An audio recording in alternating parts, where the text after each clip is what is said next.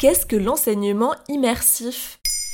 Merci d'avoir posé la question. Vendredi vingt et un mai deux mille vingt et un, le Conseil constitutionnel a censuré une partie de la proposition de loi sur les langues régionales validée par le Parlement. L'institution a déclaré inconstitutionnels deux articles phares de la proposition de loi. Il s'agit notamment de l'enseignement immersif dans le cadre de l'apprentissage des langues régionales. Une décision qui n'a pas manqué de créer débat et polémique et qui risque d'avoir des conséquences lors des prochaines élections régionales. Mais c'est quoi l'enseignement immersif ? L'enseignement immersif se pratique actuellement dans des écoles privées sous contrat d'association avec l'éducation nationale. En Bretagne, ce sont les écoles Diwan, au Pays Basque, les Ikastolas, et en Occitanie, les Calandretas.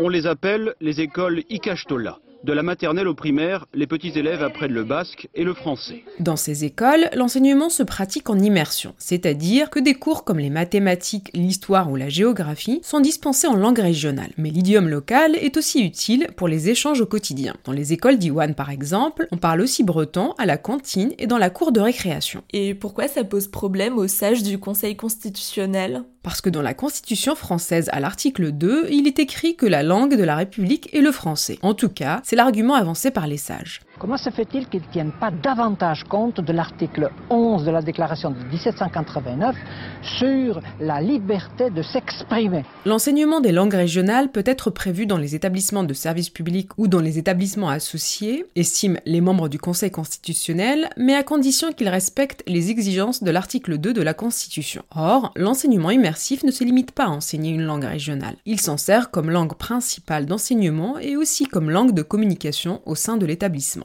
L'enseignement immersif serait donc contraire à la Constitution. Mais alors, que vont devenir ces écoles ? Les écoles qui pratiquent l'enseignement immersif ne vont pas forcément disparaître pour autant. Mais tout dépend du ministère de l'Éducation qui peut maintenant s'appuyer sur cette décision du Conseil constitutionnel. Il peut décider quelle école il accepte ou il n'accepte pas sous contrat d'association. Et à une école qui pratique l'enseignement immersif, il peut très bien désormais lui opposer la décision du Conseil des sages. Du Corse au flamand, au total, la France métropolitaine compte huit langues régionales. Mais face aux fortes mobilisations menées par les écoles concernées, soutenues par des hommes et des femmes politiques défenseurs de l'enseignement immersif, comme François Bayrou, maire de Pau, ou encore le ministre Jean-Yves Le Drian, ancien président de la région Bretagne, Emmanuel Macron s'est exprimé le vingt-six mai. Les langues de France sont un trésor national. Toutes, qu'elles soient issues de nos régions en métropole ou de nos territoires d'outre-mer, ne cessent d'enrichir notre culture française. Pour le président, il s'agit d'éteindre une polémique qui divise la majorité, et il assure que rien ne saurait entraver l'enseignement immersif en langue régionale.